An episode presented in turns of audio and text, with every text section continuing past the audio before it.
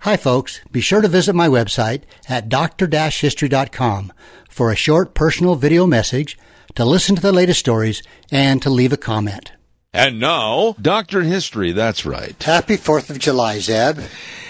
You know, I'm really looking forward to a great Independence Day weekend. I love it. I am. I do uh, too. I, I'm looking forward to being with my family. I'm looking forward to being like a little kid with the sparklers and whatever else might go bang and fizz fizz or whatever. I've got all six of my kids and their spouses and my grandkids, so we're going to have 28 people Really? at my house this week. Yeah. Are you going to have fireworks? Oh, sure. Uh, yeah, we'll probably have some. And then we're going to go over to the Rupert fireworks Yeah. and watch that, what, Yeah. Thursday night? Thursday night. yeah. So it's fun. 28 people. Yeah, And it's little great. kids with sparklers. Yeah, what could go wrong there, And, right? the, and the fire department on call.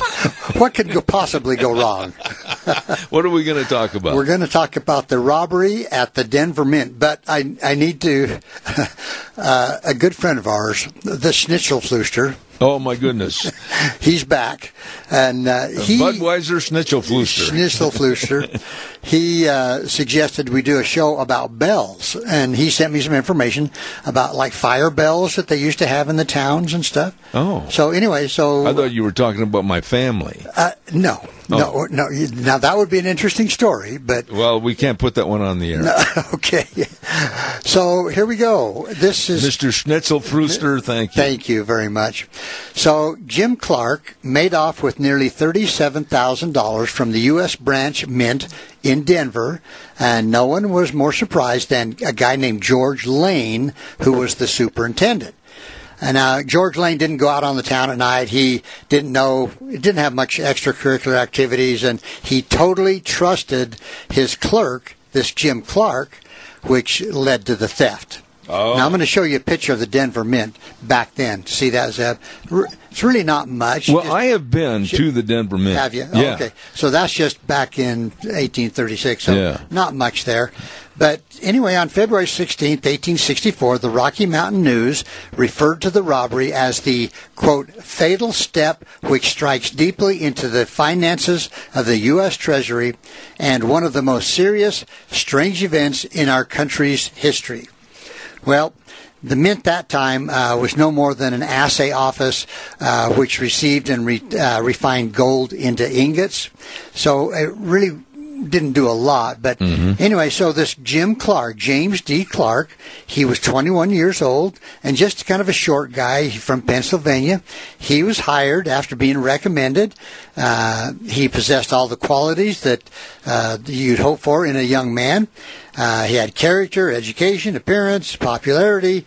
His salary was $1,800 a year, which at that time was actually pretty good for anybody. But as the old saying goes, somebody, some people just can't stand prosperity. Right. So 1800, uh, I, I did some figuring, and uh, today's money it would be 23 times that. So it'd be well, like about 40,000, 45,000 a year. Wow. Yeah. So that's you know not bad, but uh, Jim had a little issue with gambling and drinking and partying, and uh, this has added up to a severe strain on Clark's finances. I see. And in order to maintain his newly acquired high standard of living, he dipped into the resources of the mint. you know, do they check these people every night before they leave? No. So he tried to recoup uh, his uh, gambling debts, but within six, six weeks he was in so deep that he decided the easiest way out would be to take off without leaving a forwarding address. Uh huh. All right, got the picture here. I do. After making that decision, he did some fast thinking and concluded that he might as well up the ante, which turned out to be $37,000, and make his flight uh, a, a good proposition. And I figured that out. That's $854,000 in today's Wow. money. In today's money. Yeah. So 37,000. But I've often wondered about uh, sticky fingers working at the mint. Well, that's a good. You know, I guess they just trusted these guys. You know, Well, I he came. guess. He was highly recommended, and they thought they thought he was a good, honest guy. So here we go. On Saturday the 18th, Clark left the mint as usual, but he came back to his office after supper. He was seen by the watchman and a messenger, but nothing was thought of it because he often did that.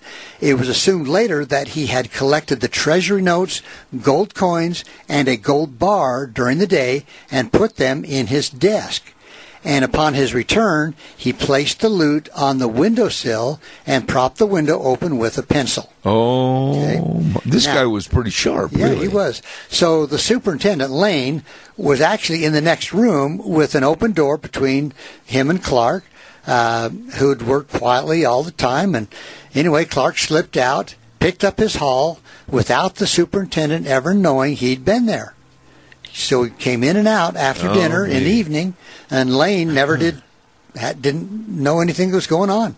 So Clark, the pay clerk, uh, as he frequently did, had engaged a saddle horse for the weekend to ride out to visit an uncle who lived southeast of Denver. Now, after his sudden change in plans, he loaded up with two Navy pistols, a revolver, two saddlebags, and a pair of spurs. He made good use of one of the bags by stuffing the notes into it and sewing it up later. And being a friend of the stable owner, Clark left him $200, figuring it would be enough to pay for the horse because he wasn't going to bring it back. I didn't think so. No. So by leaving the money, he also uh, eliminated the possibility of being lynched for a horse thief if he were ever caught. Yeah. So he was thinking ahead. So he paid for Yeah, he he was thinking ahead. it. Okay. So Jim Clark took off along the uh, place called uh, Cherry Creek. Uh, I don't know if you've heard of that, out of Denver, something like that. Um, I'm not no, I sure. It must haven't. be a small place. Okay. But he breezed right past his uncle's house without stopping. Um, And he had all the money with him. yeah, he had everything in the saddlebags, everything, Yeah. all the money. So later on, when he reached uh, unfamiliar country, he got lost Uh oh. and wandered about until he came upon a charcoal burner. I, I guess that's the guy that's burning charcoal to sell. So Clark, being cold and tired, gave the man $2.50 to keep his fire going until morning. Well, by sunup, he was pretty well thought out and continued on until he came to the home of a guy named William Maines. So remember that name. We're going to talk about him Okay. quite a bit. So Clark told him that he wanted to steer clear of the U.S. military authorities because he uh, a commission was waiting for him in the Mexican Army. In other words, he was going to go to Mexico and fight, fight for Mexico. That's what he told Oh. this guy Maines. He'd have been better off saying nothing. Yeah, probably, really. But he wanted to avoid any military or any Oh. authorities. Okay. So this Maines agreed to guide him by a roundabout way to the Arkansas River for two hundred dollars. Uh huh. Well, uh, interesting enough, the tenderfoot Clark found horseback riding a little bit hard going, A- and so by Monday, Monday afternoon they stopped for a while at a sawmill. Before leaving the main traveled road, he and Maine spent the night at a cattle camp. Where the herder, a guy named Evans, directed them to a permanent camp on Chi Chico Creek, some 65 miles to the south of Denver. Uh-oh. Chico Creek. Yeah.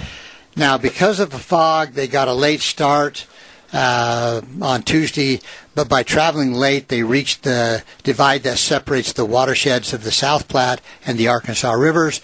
And this section, about 50 miles south of Denver, has long been kind of notorious for its sudden fierce storms.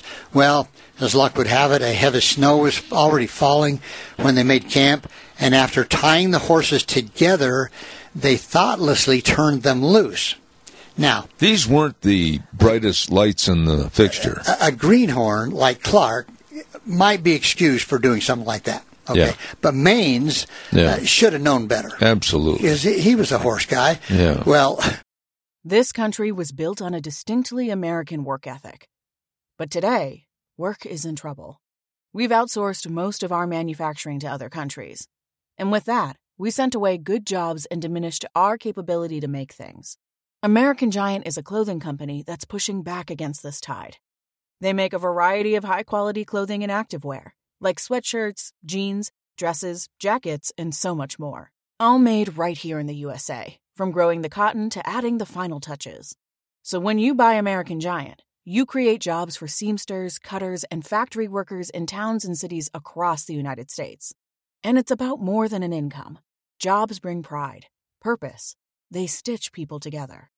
If all that sounds good to you, visit American Giant.com and get 20% off your first order when you use code STAPLE20 at checkout. That's 20% off your first order at American Giant.com with promo code STAPLE20. Say goodbye to your credit card rewards. Greedy corporate mega stores, led by Walmart and Target, are pushing for a law in Congress to take away your hard earned cash back and travel points to line their pockets. The Durbin Marshall credit card bill would enact harmful credit card routing mandates that would end credit card rewards as we know it. If you love your credit card rewards, tell your lawmakers hands off my rewards. Tell them to oppose the Durbin Marshall credit card bill. That was the last time. That was the last they ever saw of the horses. So there they are. There they are. They're camped. They've got the saddles, the gear. But they still got the money. yeah, and no horses. Right. So Maines tried to, to track down the, the horses the next morning, but he gave up. Um, and then the men stashed everything but the revolver, some food, and the valuable saddlebag, and they set out on foot. Now let me Westward. ask you a question. Did Maines know that there was gold and all that type I of don't, thing? I don't know. That's a good question. Um, th- I don't know if he confided that to him or not. I, I don't think he did. So I think Maines was just uh, s- uh, trying to guide him, you know, uh, to safety, I guess. I see. But le- they left the saddles and everything else there. So evidently they were better hikers than horsemen because Clark figured they covered about 25 miles before stopping at a settlement for the night. Now the next morning, Thursday morning, Clark, by now his feet must have been pretty sore, offered a hundred dollars for an ox team to haul them on to the Arkansas River. Or, uh, and uh, anyway, he didn't get any takers, and he did the next best thing. He bought a pony for sixty dollars. A pony? A pony. Uh. A pony. It says a pony, so I'm thinking, you know, are we talking Shetland? Yeah. You know, what are we talking here? Anyway, so with and Maines is still with him. So with This one, is not following right. yeah, I, I'm not sure why he anyway, but he is. So with one riding and the other walking, he and Maine set out eastward for Chico Creek. When they reached the cattle camp that afternoon, Clark was almost within sight of the river, which was his goal, and with his chances of getting home free, it became better with each mile. He figured he was in pretty good shape. Meanwhile, back at the mint, back home, uh, it had not been discovered until Monday morning, um, which, with Clark missing and the money gone, didn't take much imagination to connect one with the other. And a reward of $1,000 was posted for the return of Clark uh, and his loot, and descriptions were given of Clark, and the description would fit about anybody almost. But then they had a description of the horse was a long-tailed roan, blind in one eye. so that was the horse he was. Yeah. riding. Okay. And this was sent to the authorities all over the region. There was nothing to go on as to which direction they had taken out of town, so they didn't know which way they'd gone. Okay, so they sent an APB on a blind eyed horse. Horse, yes, and a guy on it. Well, he was. He was for a while. So Superintendent Lane had a son named Amos and a friend of his named William Crocker. They rented a two-horse rig and set out after the robbers in a buggy. in a buggy because that- now there's a thousand dollar rewards. Oh. So again, snow. This must have been in the winter. Snow was falling when they reached the sawmill where Clark had stopped uh, for a little while, and there they heard about his hiring of Maines and also the cooked-up story about the Mexican Army Commission.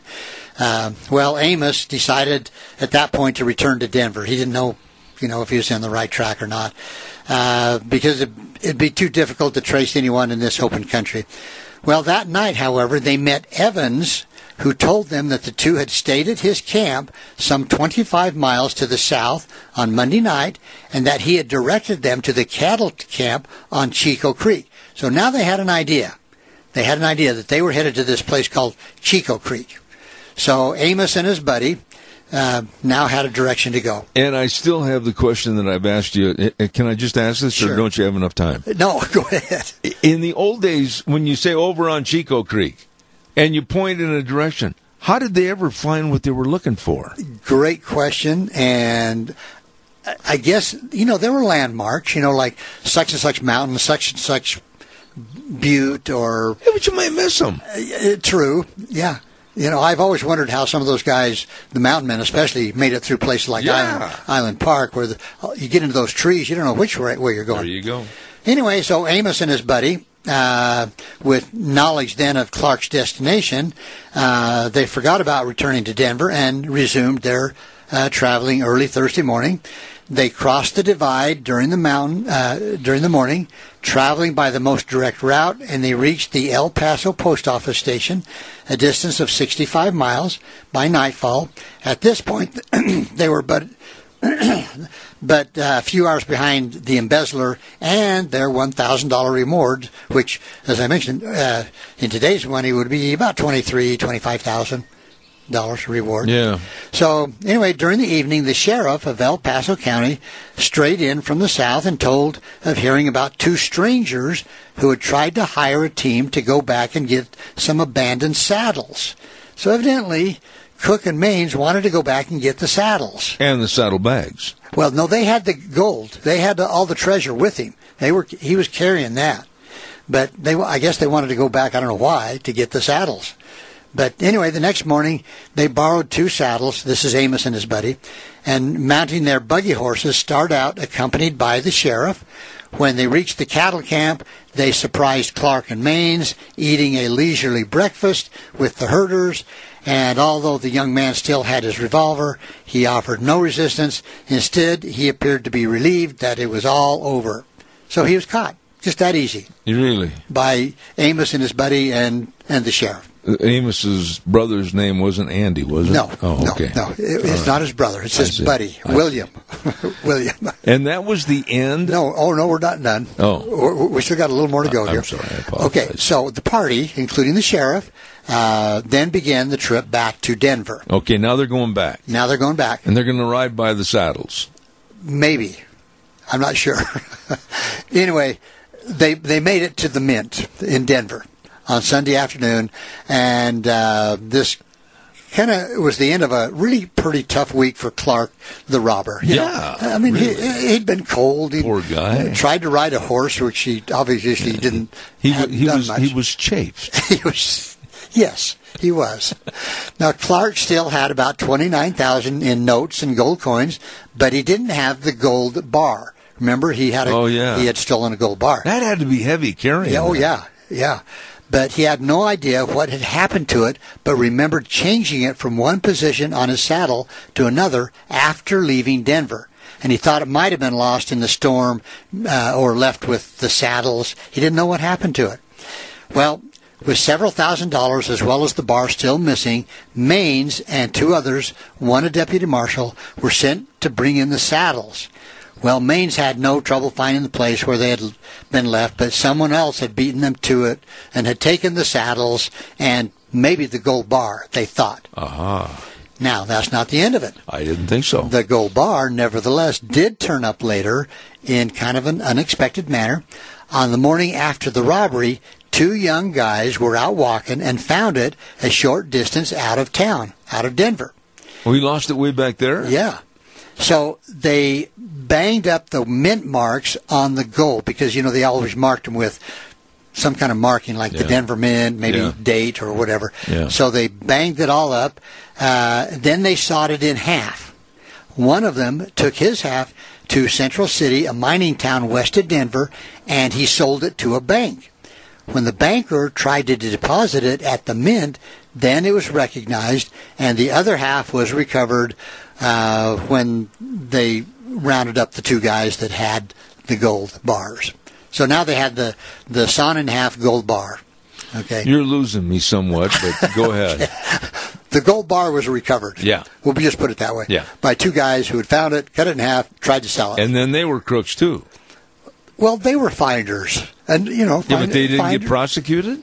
no, they But that isn't that federal property. well, y- y- they just found it, Zeb, and Yeah, and then he cut it in half. They cut it in half. You know, what are you going to do?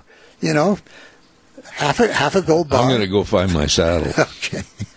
well, with the, with the return of the bar, the loss was cut to about forty five hundred dollars.